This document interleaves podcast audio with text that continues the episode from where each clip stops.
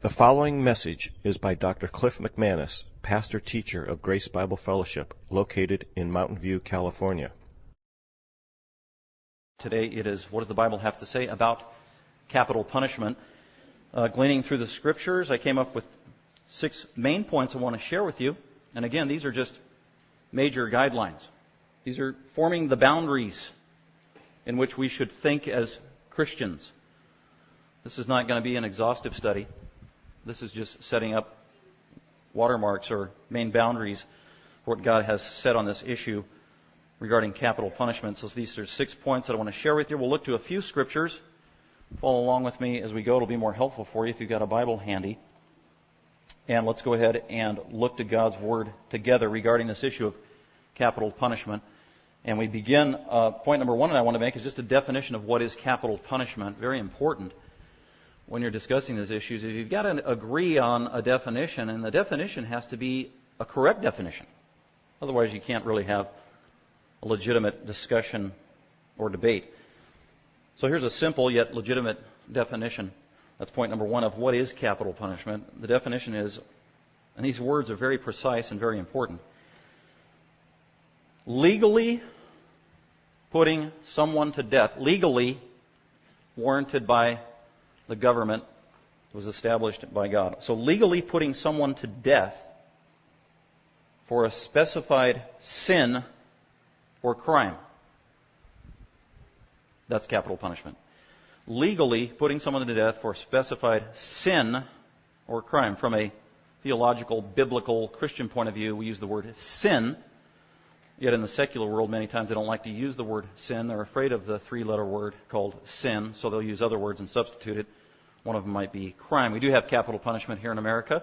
It was banned for a while during the 70s, but it's been reinvoked, and so there is capital punishment, and it is not for sin, it is for crime, they would tell us. So, legally, putting someone to death for a specified sin or crime. And so there is a debate on this issue of whether capital punishment is good or bad, whether it should be allowed by the government or not, whether we should enforce it.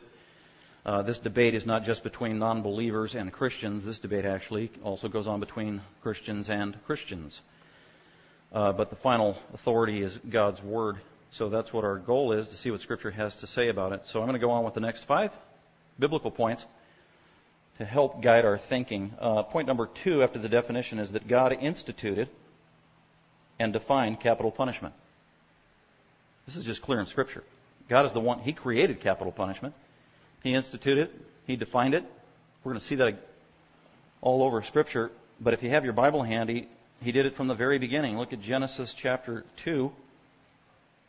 This is creation. Sixth day of creation, God created two people, Adam and Eve. Created Adam, the first man. He was a real human being, very clearly from Scripture. God gave him commands. God also gave him warnings for his good.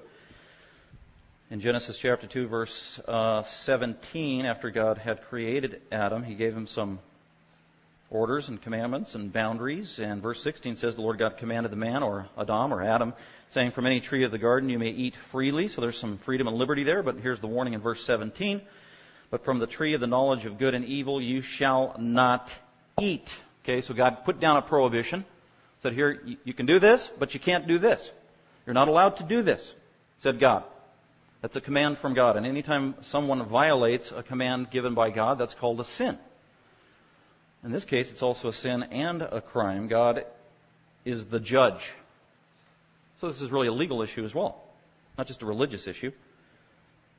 So this is what he said in verse 17. He told Adam from the beginning, But from the tree of the knowledge of good and evil you shall not eat. Do not do this. There will be a consequence if you do, and here is the consequence God gave Adam. For in the day that you eat from this forbidden tree, you shall surely die. There it is. That is the death penalty. It's in keeping with our definition, legally putting someone to death for a specified sin or crime. So God was the one who initially instituted the death penalty. Unfortunately, in his weakness and Adam caved. He sinned, he disobeyed, and that's where we read in Genesis 3 Adam and Eve both sinned against God. They violated this command, and as a result, uh, God issued the consequence of capital punishment death.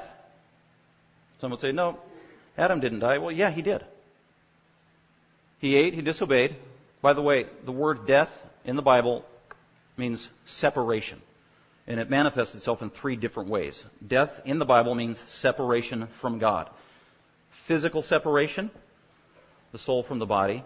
Spiritual separation, fellowship from God. And then there's eternal separation in eternal hell. That's what death means.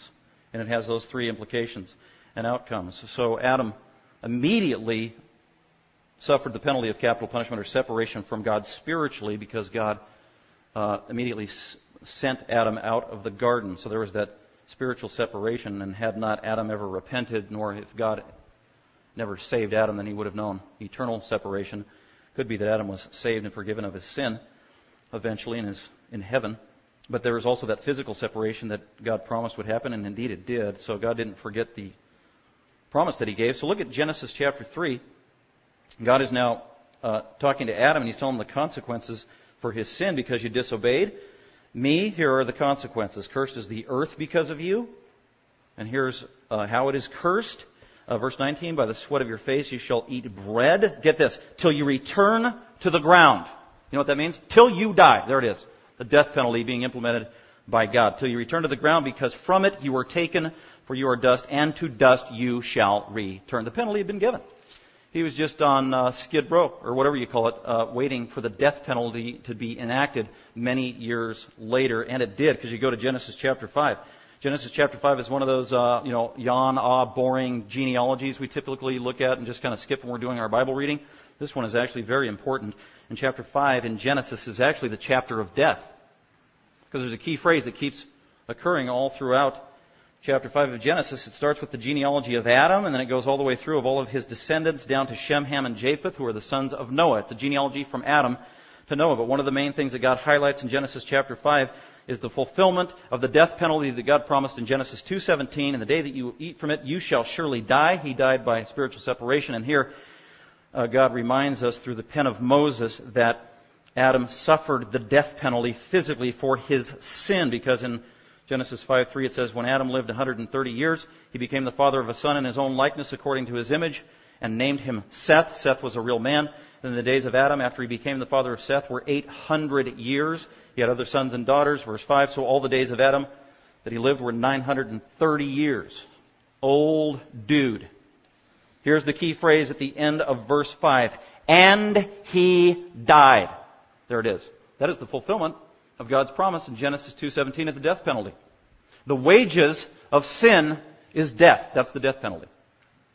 You can count eight times in this chapter that phrase, and he died, and he died, and he died. God is reminding us of the consequences of sin, the wages of sin, the penalty of sin is death in fulfillment of Genesis 2:17. So uh, God instituted the uh, capital punishment, the death penalty, in the very beginning, and He also defines what capital punishment is. We're going to see more about that. But just a couple of subpoints under this idea that God was the one that instituted and defined capital punishment. Uh, you know, some people will say, "Well, God, God, I thought God was all about love, love, love, love. Isn't having the capital punishment, killing someone, contrary to a God of love?" That can't be. So that's one of the main arguments that many professing Christians will say why capital punishment is wrong because God is a God of love, Jesus is a, a savior of love, and therefore uh, capital punishment, killing someone, is totally inconsistent with the Christian message of love or the Christian view of God. Well, that's a wrong view. That's an inferior view of God. God is love, but God is more than love. Because Hebrews tells us that God is a consuming fire. So not only is God love, He's also a consuming fire, which means He's a judge. God is holy, holy, holy, says Isaiah 6. Not, God isn't just love. God is love. God is holy. God is a consuming fire. God is holy, holy, holy.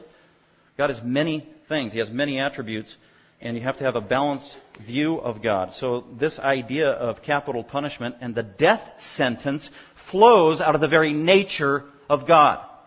You've got to understand that. If you have an inferior, negligent, unbiblical view of God, then you're not going to get this issue right. As a matter of fact, you're not going to get very many issues correct in Christian living if you have a stilted view of God. So this idea of a death penalty flows out of the very character of God. He is a holy God. I want you to look at uh, first actually we'll stay in Moses' writings. If you look at Exodus 19 and just see how holy God is. If you read through the Old Testament, you'll see many instances of the holiness of God.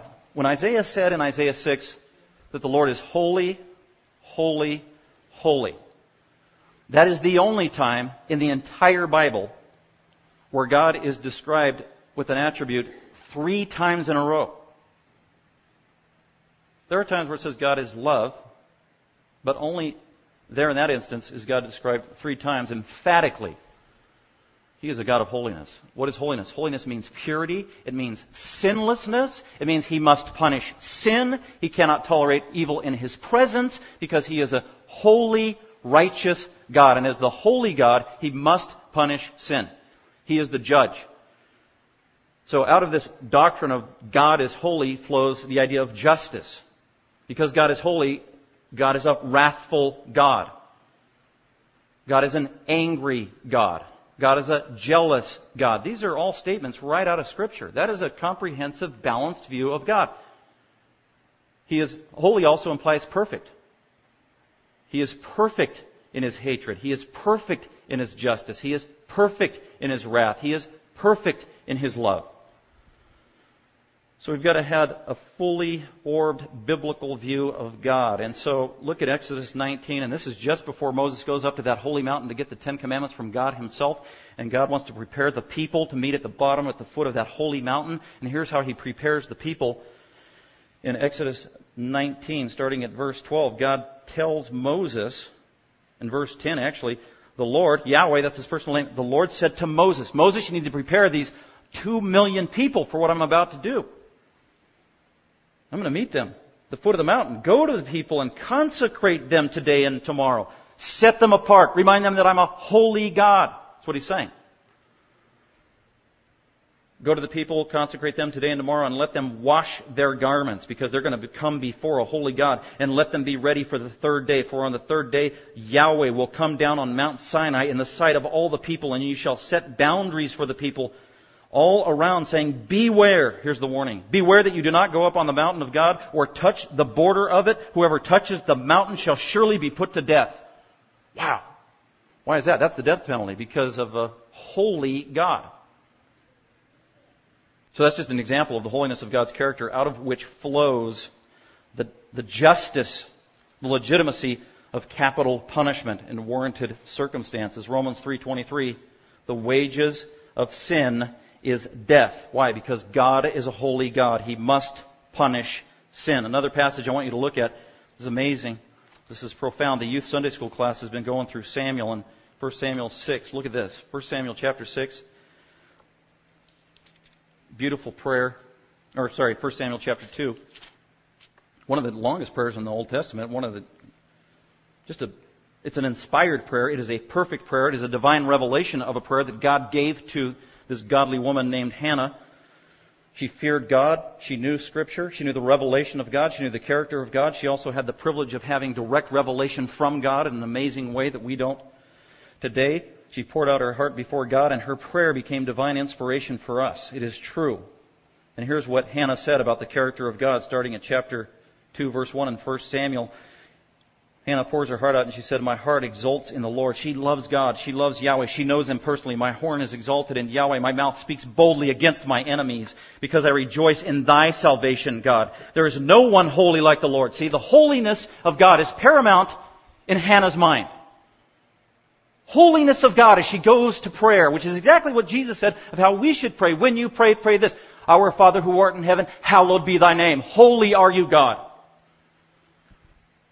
That needs to be in the forefront of our mind. He is holy, holy, holy. And that's how Hannah prayed. There is no one holy like the Lord. Indeed, there is no one besides you, nor is there any rock like our God. Boast no more so very proudly. Do not let arrogance come out of your mouth, for the, the Lord or Yahweh is a God of knowledge. With him, actions are weighed. He is the judge. The bows of the mighty are shattered, but the feeble gird on strength. Those who were full hire themselves out for bread, but those who were hungry cease to hunger. Even the barren gives birth to seven, but she who has many children languishes. God is a fair, just judge. Verse 6, here it is. The Lord kills and makes alive. Wow. because this flows out of his very nature. That is a very controversial statement right there. The Lord kills. Man, you say that to the average person on the street, you're going to shock their sensibilities. They will not know how to handle that. And so typically, people who are highly opposed to the idea of the death penalty and the death penalty in the Bible, they have a wrong view of God. And you can't expect an unbeliever who doesn't know God, who doesn't see this as God's holy, inerrant, authoritative word, you can't expect them to not be insulted by what Scripture says about the very character of God because they just want a loving God. Well, He is a loving God, but He's more than that. He's also a holy God. And so Hannah understands that, and she makes this amazing, divinely inspired statement The Lord kills and makes alive. God brings down to the grave, and He also raises up. The Lord makes the poor. The Lord makes the rich. He brings low. He exalts. He raises the poor from the dust. He is absolutely, totally sovereign in everything over all of creation. But the unbelieving world and people who don't have a proper view of God are not going to accept this. This is going to be foolishness in their eyes and in their ears. Here's an example. This is a best-selling book that's been a best-selling book for a couple of years now called The God Delusion. The God Delusion. You'll find this in just about every bookstore. It's a bestseller. It's selling like hotcakes. Uh, Richard Dawkins is the guy's name. He's just pumping out book after book after book. He is just uh, an unbridled atheist, hardcore. And he uh, just writes with reckless abandon insulting Christians in the Bible like none before him, really. It's amazing. It's actually kind of scary. He's emboldening hostility against Christianity here in America right now. The God delusion. He doesn't hold back either. Listen to this. In the beginning of his book, he's proud of this statement because in an interview, somebody interviewed him at the very beginning of the interview. He grabbed his book and he says, listen to this, and he quotes himself out of this book. And here's what he said. The God of the Old Testament, okay, that's your God and my God. That is my Savior he's talking about. The God of the Old Testament is arguably the most unpleasant character in all fiction. Does that offend you? It should. That is blasphemy. Yet it's a bestseller, New York Times, in America. The God of the Old Testament is arguably the most unpleasant character in all of fiction. Why? He is jealous and proud of it a petty, unjust, unforgiving control freak, a vindictive, bloodthirsty ethnic cleanser, a misogynist, a misogynistic, homophobic, racist, infanticidal, genocidal, filicidal, palestial, megalomaniac, sadomasochistic, capriciously malevolent bully. Wow, that's a mouthful. I think he's trying to grind an axe. He didn't like God. Unbelievable. Those of us schooled from infancy in his ways can become desensitized to their horror. So, anyway, so much for that book. But people with that mindset can't possibly understand the holy character of God. But the character of God is what brings about and issues this idea of capital punishment. Um, so capital punishment flows out of the very character of God that He's holy. Another uh, reason there's capital punishment, God did it for our good, and that is to protect humanity. Really to protect humanity. That's one of the main arguments that some people will use against the death penalty, and they'll say, uh, well, the death penalty, it, it, doesn't do any good. It doesn't uh, restrain evil. Well, yeah, it does. They use that argument all the time. There's, there is no empirical evidence that the capital punishment or the death penalty restrains evil or stops evil. Well, yeah, there is. Think about Ted Bundy, who was a notorious murderer and rapist in the 70s and 80s, who ended up killing raping over 30 different women. It was going on in Colorado where I lived when I was growing up. I was scared to death to even go out the door. This guy was out on the streets in Colorado where I lived. Over 10 years. Murdered, killed. He was released from prison several times. He escaped from prison a couple of times. Released from prison after having murdered somebody. Now think if the first time he was caught, went to trial, and it was found that he was guilty, and he admitted that he murdered, which he did.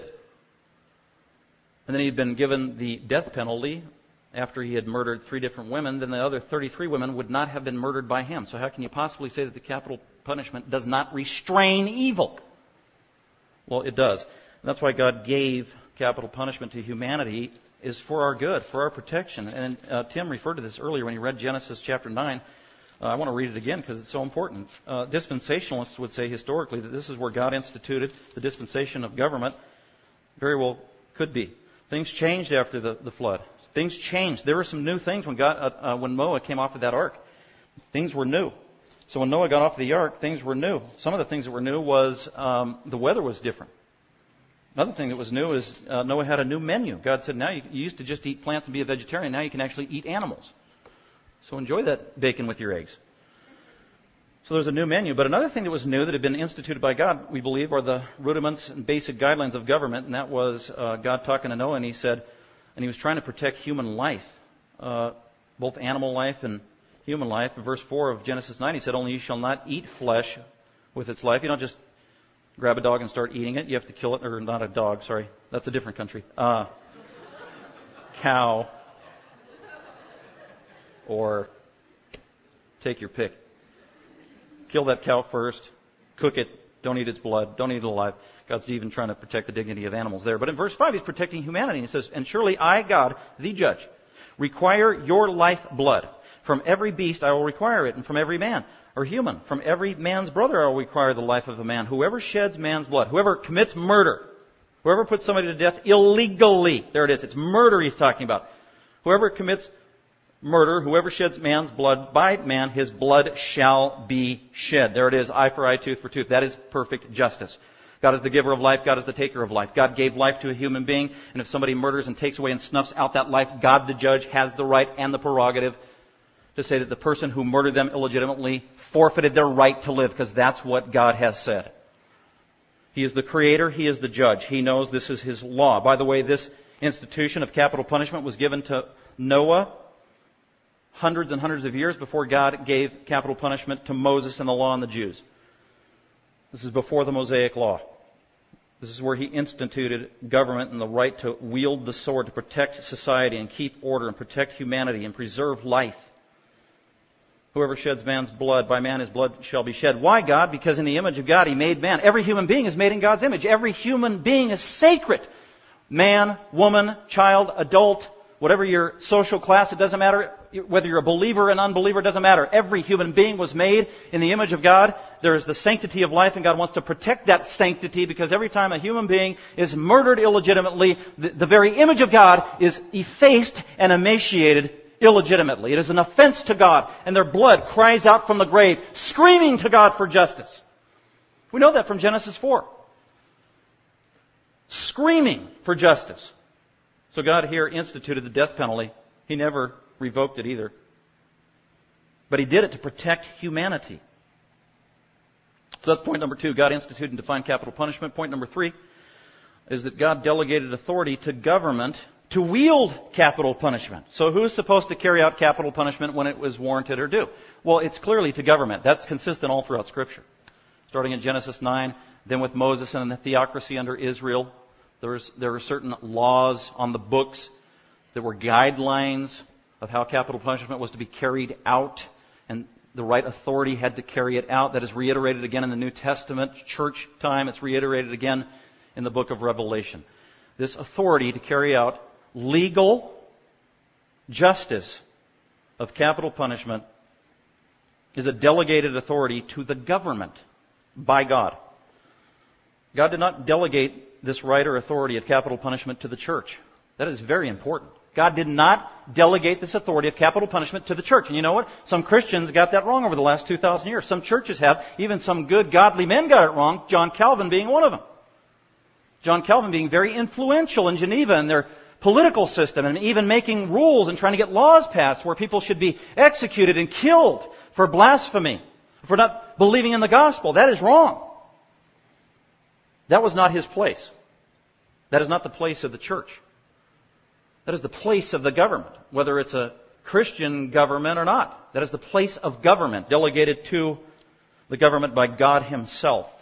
So Christians we, we got to be very careful here. We can't usurp the authority that belongs to civil government. God delegated authority to the government, not to the church, not to Christians on an individual basis, not to any human being on an individual basis, apart from the authority of government. That's vigilantism. That is disobedient. That is wrong.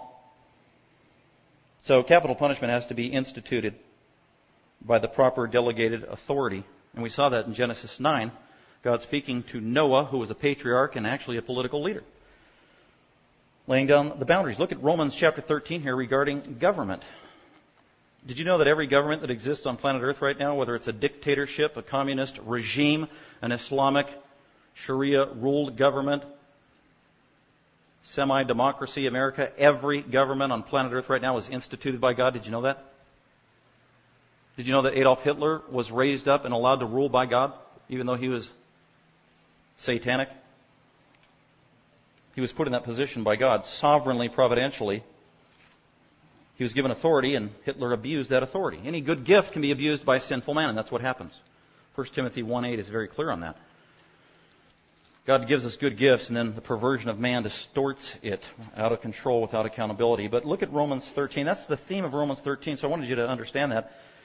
God delegated authority to government. Um, so that's what Paul's talking about in Romans 13. He says, let every person, he's talking to the Christians at Rome, let every person be, let every Christian be in subjection or submission to the governing authorities. So whatever city you live in, you got a mayor, you got a governor, Governor Schwarzenegger, he's an authority with delegated authority in the Constitution that he's supposed to be enforcing and following, supposedly. We need to submit to those authorities uh, where they are biblical. We have a president, we have senators, these are all governing authorities. Let every person be in subjection and submission to the governing authorities insofar as they are biblical. That's the caveat because it's stated elsewhere. Where there is no authority, governing authority, except from God. And those which exist are established by God. Therefore, the one who resists authority, governmental authority, has opposed the ordinance of God. And they who have opposed will receive condemnation upon themselves. So Paul is saying the government has a right to punish you if you resist the government. They have the right. They've been given that authority by God. For rulers are not a cause of fear for good behavior, but for evil. A policeman doesn't just randomly pull you over and, and give you a lollipop and say, hey, you were driving the speed limit, good job. That's not their job.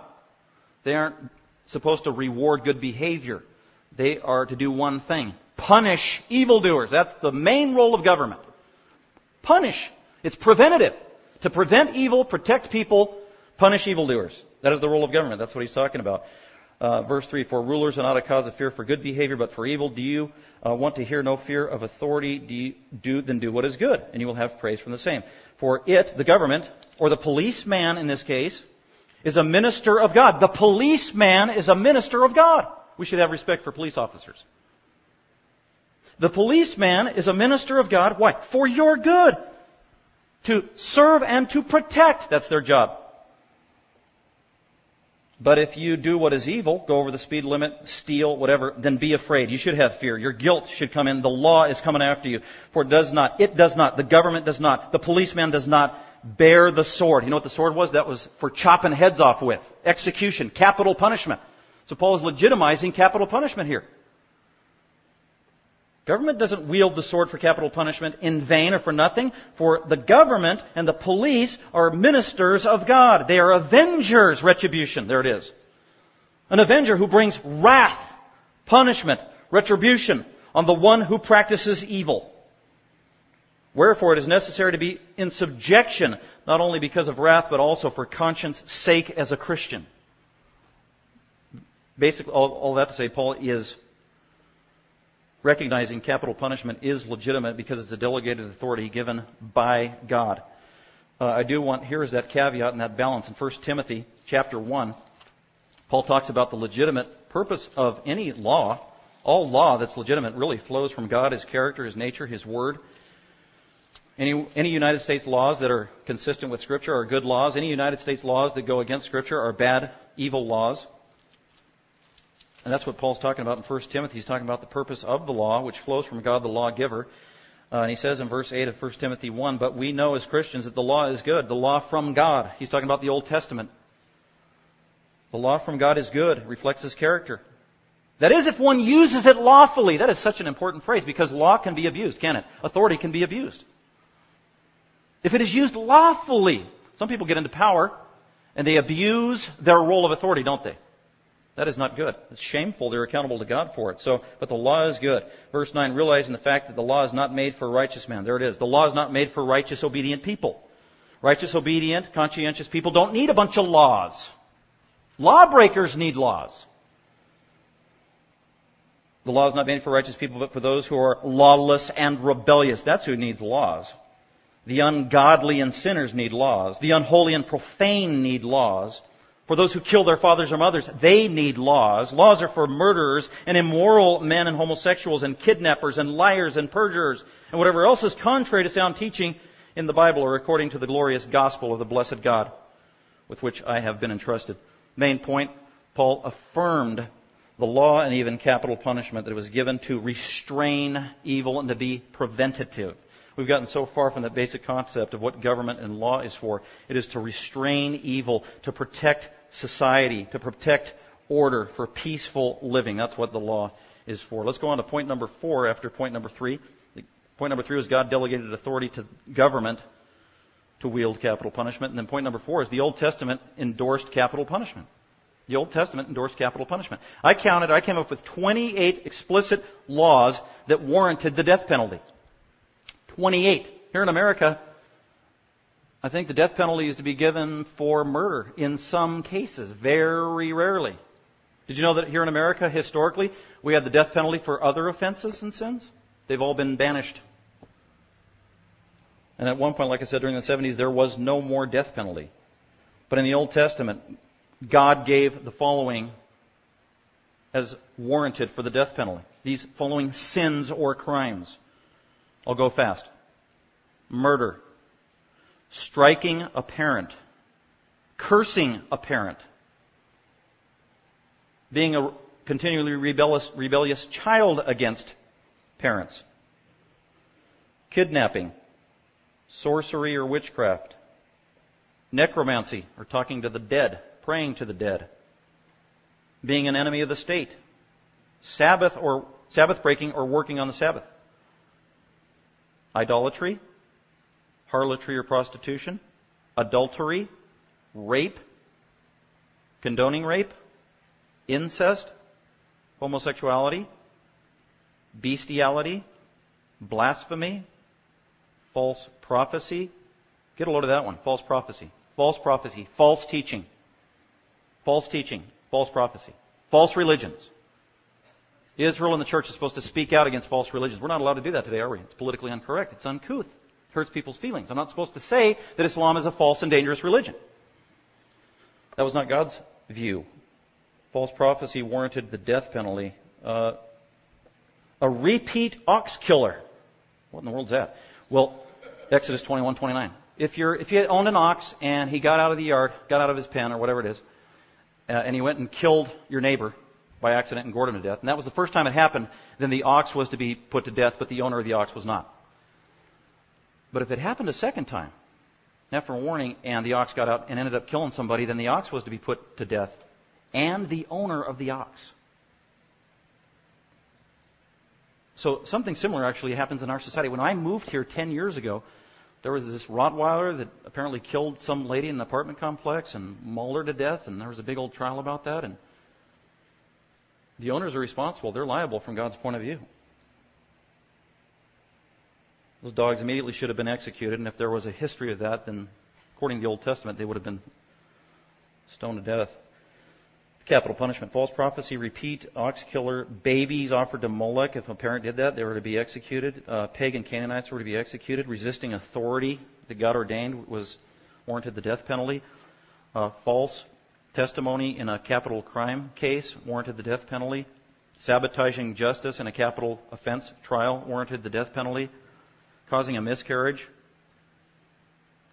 even accidentally, warranted the death penalty. Drunkenness by a priest warranted the death penalty. Mishandling holy furnishings around the ark warranted the death penalty. Numbers 415. Wow, that's 28 offenses. And then not, that doesn't even count all the spontaneous offenses that happen where God executed somebody with capital punishment in the Old Testament and in the New Testament. Whether it was Uzzah, remember Uzzah, that well-intentioned guy who was commissioned by David to kind of guard and watch the ark as they were carrying it 10 miles through town back to Jerusalem, and they put it on a cart, which they weren't supposed to do. They're supposed to be carrying it on poles, according to the book of Numbers. And Numbers 4:15 said, carry it on those two poles, and you better carry it that way. And if you touch it, you're, you're history, buddy. And David forgot to tell the guys that rule, that kind of important rule. So they're moving the the, the, Ark of the Covenant to Jerusalem for the first time, and there's Uzzah on one end and his partner over there, and they're going along, and then it hit a bump, and it started to tip over, and Uzzah, well-intentioned guy, went and he grabbed it to balance it and keep it up, and boom, he was executed on the spot by God. Because he violated Numbers 4.15. He touched the holy ark in an illegitimate way. David got angry at God. You can read that story in Samuel, 2 Samuel. But the point is, God is a holy God and has very specific requirements. So that was just one spontaneous example of the death penalty. And then uh, Ananias and Sapphira, who lied to the elders about what they gave to God in Acts chapter 5, were executed by God on the spot in the middle of the altar call, grabbed by the ankles, and the deacons pulled them out of the church. Kind of scary, huh? So spontaneous offenses. So that's the Old Testament that endorsed capital punishment. Uh, let's go on to point number five, and that is the apostles in the New Testament also affirmed capital punishment. We saw that with Paul in Romans 13. We won't go back there, but I do want to read this from 1 Peter uh, chapter 2. Look at 1 Peter chapter 2, where Peter, head apostle, taught by Jesus, affirmed in a very similar statement to what we saw in Paul in Romans 13. He affirmed the death penalty, even his, in his day, that it was legitimate and warranted for certain offenses. And so that's why Peter warns Christians in 1 Peter chapter 2 verse 13. He said, Submit yourselves, Christian, for the Lord's sake to every human institution, to government authorities, whether it's a king or anyone that's an authority, like a governor, verse 14. Because kings and governors and rulers in the government were sent by God, sent by God for punishment of evildoers. Punishment. That's what they do. That is the purpose of justice. It is punishment. Some would argue and say, no, we're supposed to rehabilitate, not punish, rehabilitate with education and money and accept. No, it's punishment for sins and crimes and evil. That's what it says. Ruling authorities were sent by God for the punishment of evildoers and the praise of those who do right. For such is the will of God, that by doing right, you may silence the ignorance of foolish men. Act as free men. Honor everybody. Love the brotherhood. Fear God. Honor the king. Honor, submit to government. But he acknowledges that government has, has the right to inflict retribution and punishment for evil and sin when it is warranted. So that's the Apostle Peter. Uh, one I want to read about Acts 25. Here's the Apostle Paul once again reiterating that capital punishment was legitimate even as a Christian, he said this. Even as an author of the New Testament, he said this. Even in believing in a God of love, he said this. Uh, Acts chapter 25, the Apostle Paul has been arrested on false charges. He hasn't broken the law. He hasn't broken Jewish law. He hasn't broken Roman law. Nevertheless, he was arrested, put in shackles, whipped, beaten, all that stuff, and then left Uh, in prison. He went to trial. Then they left him in prison for two entire years to just sit there and rot and then he gets another opportunity to have a trial before a guy, a new guy named Festus, some pagan. And that's Acts chapter 25. So after sitting there for two years, Paul finally gets to give his defense in Acts 25 verse 8 before Festus, who's the legal authority. And Paul said in his own defense, I have committed no offense. I haven't committed a crime. I haven't committed a crime either against the law of the Jews or against the temple or against Caesar. I haven't violated Jewish law or Roman law. I am innocent. Why am I in jail? But Festus, wishing, wishing to do the Jews a favor, answered Paul and said, Are you willing to go up to Jerusalem and stand trial before me on these charges? And Paul said to Festus, I am standing before Caesar's tribunal right now. I need to go up there. Where I ought to be tried. I have done no wrong to the Jews, as you also very well know, Festus. Festus was a crooked politician, warped. He wasn't interested in justice. Paul knew this. Look at verse 11. Here it is. Acts 25, verse 11, here's what Paul said. He is on trial. He is before a court, the proper delegated authorities, and Paul says this, If then I am a wrongdoer, and I have committed anything worthy of death, I do not refuse to die. There it is. Paul acknowledged the legitimacy of the death penalty when it was warranted. Both Peter and Paul, and it's consistent all throughout the New Testament. So the apostles affirmed legitimacy of capital punishment. And then finally, number six, most important point really. Well, what would Jesus say? Or what would Jesus do? Really, we, we know what Jesus said. It's not what would Jesus say, it's what did Jesus say, and what does the Bible say Jesus is going to do? And we would say that Jesus endorsed capital punishment. Jesus endorsed capital punishment. Clearly, many times. Uh, just a couple of subpoints. Uh, he affirmed the Mosaic Law that had 28 crimes at least that warranted the death penalty. He didn't abrogate or overturn the Mosaic Law he honored, submitted to, taught on, fulfilled the Mosaic law. He said that himself. John chapter, I mean uh, Matthew chapter 5, 17 and 18. Listen to what Jesus said about his view of the Mosaic law and all those capital punishment commands. He said, Do not think that I came to abolish the law of Moses or the prophets. I did not come to abolish the entire Old Testament, turn it on its ear so that it's not effectual anymore. I didn't come to abolish it. As a matter of fact, I came to fulfill the Old Testament law. For truly I say to you, until heaven and earth pass away, not the smallest letter or stroke shall pass away from the law, the entire Old Testament, until everything is accomplished and fulfilled. So Jesus endorsed capital punishment by endorsing the entire Mosaic law as legitimate. Well, what about the lady caught in adultery in John chapter 8 and where she didn't get stoned and Jesus said, go and sin no more? See, Jesus didn't execute her with the death penalty. Well, Jesus didn't let her go because he didn't believe in the capital punishment. Jesus believed in capital punishment. The reason Jesus let her go was there were no witnesses to condemn her, which was required by Deuteronomy 17 and also in Exodus. You couldn't put somebody to death on the testimony of one person or zero people. It had to be a minimum of two people that were legitimate witnesses. And Jesus said, well, here is, who is here as a witness to condemn you in accordance with the Old Testament? And she said, no one. And she said, well, then your case dismissed. He was speaking as a judge. He didn't dismiss capital punishment. They weren't following through on the proper way to delegate that authority. Uh, so Jesus endorsed capital punishment. He acknowledged delegated authority, by the way, to for anybody that was going to execute or use capital punishment, because when he was talking to Pilate, Pilate asked him a question, and Jesus, it says Jesus said nothing in John 19. And then Pilate says, "You don't answer me? Don't you understand who I am? I'm a big shot. I've delegated authority. I, I have the power to release you. I have the power to crucify you." And Jesus said, He didn't say, "No, you don't." He said, the authority that you have to crucify me has been given to you basically from my Father. So Jesus acknowledged Pilate's delegated authority to execute Jesus. Even though it was illegitimate because Jesus wasn't guilty. So Jesus acknowledged delegated authority to fulfill capital punishment. Here's another example. When Jesus was just about to leave and be arrested, actually they're in the garden and he's with his 11 apostles and uh, Peter happened to sneak a sword under his robe in the garden in case he needed to use it, like right now.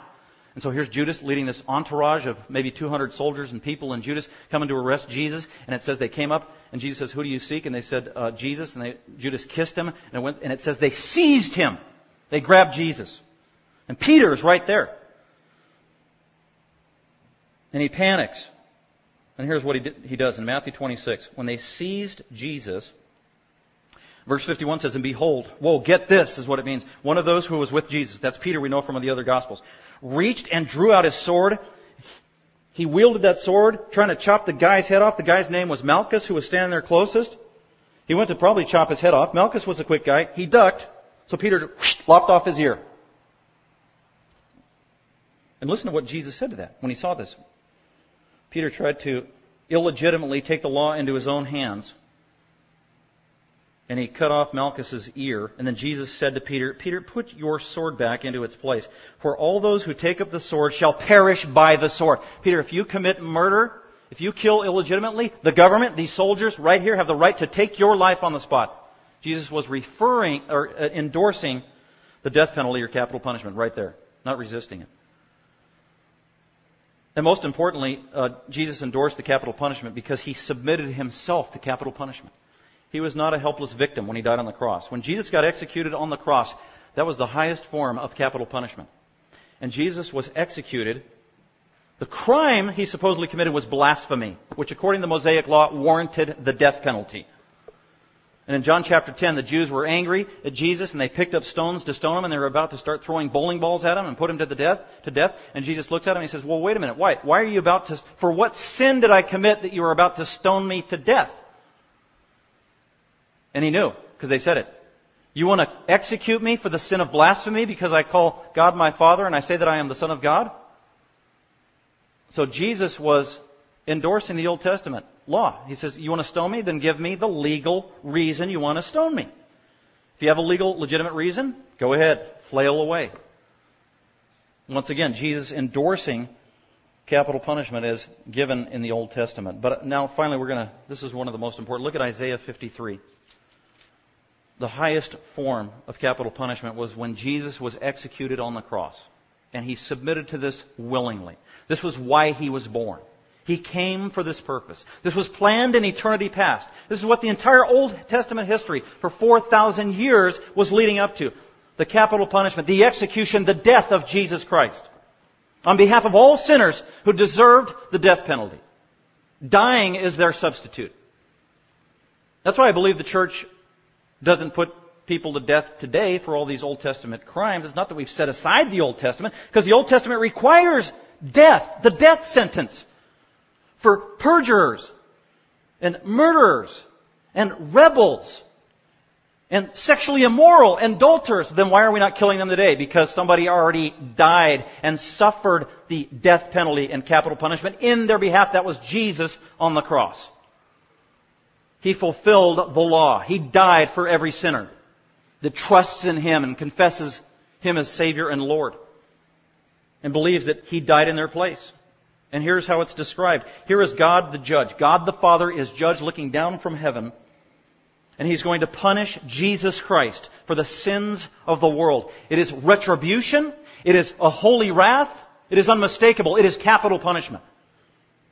And Jesus willingly embraced this. This is 700 years before Jesus died. This prophecy was made about God the Father, the judge, the King, the holy God, punishing sin in Christ. Isaiah 53 verse 4, Surely our griefs Jesus, He Himself bore, and our sorrows He carried, yet we ourselves esteemed Him stricken, beaten, as a prisoner, smitten of God and afflicted. There it is. Smitten of God. But he was pierced through. He was killed. He was given capital punishment. He was pierced through, crucified. Why? For our transgressions. I am the adulterer. I am the one that deserves death. Jesus died for me. Hallelujah. That's the gospel. That is the good news. Well, I'm not an adulterer. I'm not a murderer. I don't deserve death. Well, the Bible says the wages of sin is death. Every one of us are sinners. Every one of us deserves the death penalty from God's point of view. That's the bad news. The good news is that Jesus willingly absorbed the wrath of God and died for every sinner and every sin on the cross if they would just turn to Him as the substitute. And the law of Moses was fulfilled. Out of those 28 offenses, I've committed almost 28 of those that warranted the death penalty. I'm not going to tell you which ones. But I believe that Jesus got executed for every one of them on my behalf, and I'm totally forgiven of all of my sin. He was smitten of God the Father, afflicted, but he was pierced through for our transgressions. He was crushed for our iniquities. The chastening, the retribution for our well-being fell upon Jesus as our substitute. By his scourging, by his whipping, by his death, we are healed. We are forgiven. All of us, every single one of us is like sheep has gone astray as a sinner. Each of us has turned to our own selfish ways. But the Lord, Yahweh, Savior, has caused the iniquity of all of us to fall on Jesus. That is amazing. That is amazing. Jesus endorsed capital punishment and he took it upon himself for every sinner that would ever come to him and cry out to him as Savior and Lord. And here's the last point about Jesus and his view of capital punishment. And now that Jesus has absorbed the death penalty, he still believes in the death penalty. He still believes it's warranted. And it's warranted for those who reject his work on the cross, who reject his substitution. And he's still going to flesh out and mete out the death penalty on those who reject the gospel. This is a reality. Every time somebody dies apart from Christ, they suffer the death penalty. They suffer capital punishment for eternity. Really. Hell is the highest form of capital punishment. So we'll close with this. Look at uh, 2 Thessalonians chapter 1, and this speaks of the coming of the Lord Jesus Christ in the future. This is a real event. It's going to happen. It's in the future. We don't know, but it's sure to come. All of history is leading up to this. For the Christians, we rejoice. This is our great hope. For those who reject Christ, this is their demise. This is their doom. 2 Thessalonians chapter 1, and Paul writes this to encourage believers. These believers were being persecuted by a wicked, corrupt culture. 2 Thessalonians chapter 1 starting at verse 6 he says this for after all I rejoice that you believe in Jesus Christ. Verse 3 thankful for you your faith in the gospel uh, your suffering for being a Christian. End of verse 5 but be encouraged Christian verse 6 for all for after all oh and God's righteous judgment is coming. Verse 5 for after all it is only just for God to repay here it is repay that's retribution. Not re-educate not rehabilitate sinners We can't rehabilitate sinners with our prison system. Only God can rehabilitate a sinner, and that is because it has to be rehabilitated at the heart, right? We need a heart change. That's the only rehabilitation that's going to change a person. And God is in the business of rehabilitating the heart, changing the heart. You must be born again. Can't be done on a superficial level. For after all, it is only just for God to repay with affliction those who afflicted you as Christians and to give you relief to you who are afflicted and to us as well when the Lord Jesus, here it is, shall be revealed from heaven, that's in the future, with his mighty angels in flaming fire. This is judgment. What is he going to do? Verse 8, dealing out retribution. There it is. Retribution, not rehabilitation. Punishment. Dealing out retribution. This is Jesus to those who do not know God and to those who do not obey the gospel of our Lord Jesus. And these unbelievers who willfully, consciously, knowingly reject the gospel of Christ these will pay the penalty of eternal destruction. There it is, the death penalty, the penalty of eternal destruction. These will pay the penalty of eternal destruction away from the presence of the Lord and from the glory of His power when He comes to be glorified in His saints, in believers on Judgment Day, and to be marveled at among all who hear and who have believed. For our testimony to you was believed. To this end also we pray for you always, Christians, that our God may count you worthy of your calling and fulfill every desire for goodness and the work of faith with power, in order that the name of the Lord Jesus Christ may be glorified in you and you in Him, according to the grace of our God and the Lord Jesus Christ. And all God's people said, Amen. And that's what we look for, is the coming of the glorious, just, holy, loving, merciful Jesus Christ, Savior of the world. Let's pray. Father, thank you again for, for your word and the clarity of your word. Thank you for the gift of the Holy Spirit for these great spiritual truths would mean nothing to us apart from the teacher, the Holy Spirit, who illuminates our understanding. God, thank you for showing us in Scripture who you really are, your, your character. You are a God of love and you're a God of holiness and all those wonderful, blessed attributes about you. And thank you for allowing us to know you for who you truly are in all of your fullness because of the work of Jesus Christ on behalf of sinners, his willing death on the cross, his powerful resurrection, his ascension, his role as high priest right now on our behalf as lowly sinners, as we can come to you for ongoing forgiveness of sin. Thank you so much for that, Father. Thank you for your goodness and care for us. Also, thank you for the great hope we have in the future. We have hope to press on one more day. That's the reality of your coming. Well, you'll make all injustices right. You're going to be glorified in your saints. What a blessed promise. What a blessed privilege. We thank you so much for that great reality. We give you glory. We give you praise. We thank you in Christ's name. Amen. Thank you for listening. Dr. McManus is an author, seminary professor, and pastor teacher of Grace Bible Fellowship. For more information about Dr. McManus, other messages, or resources, please visit gbfsv.org or call us at 650 630 0009.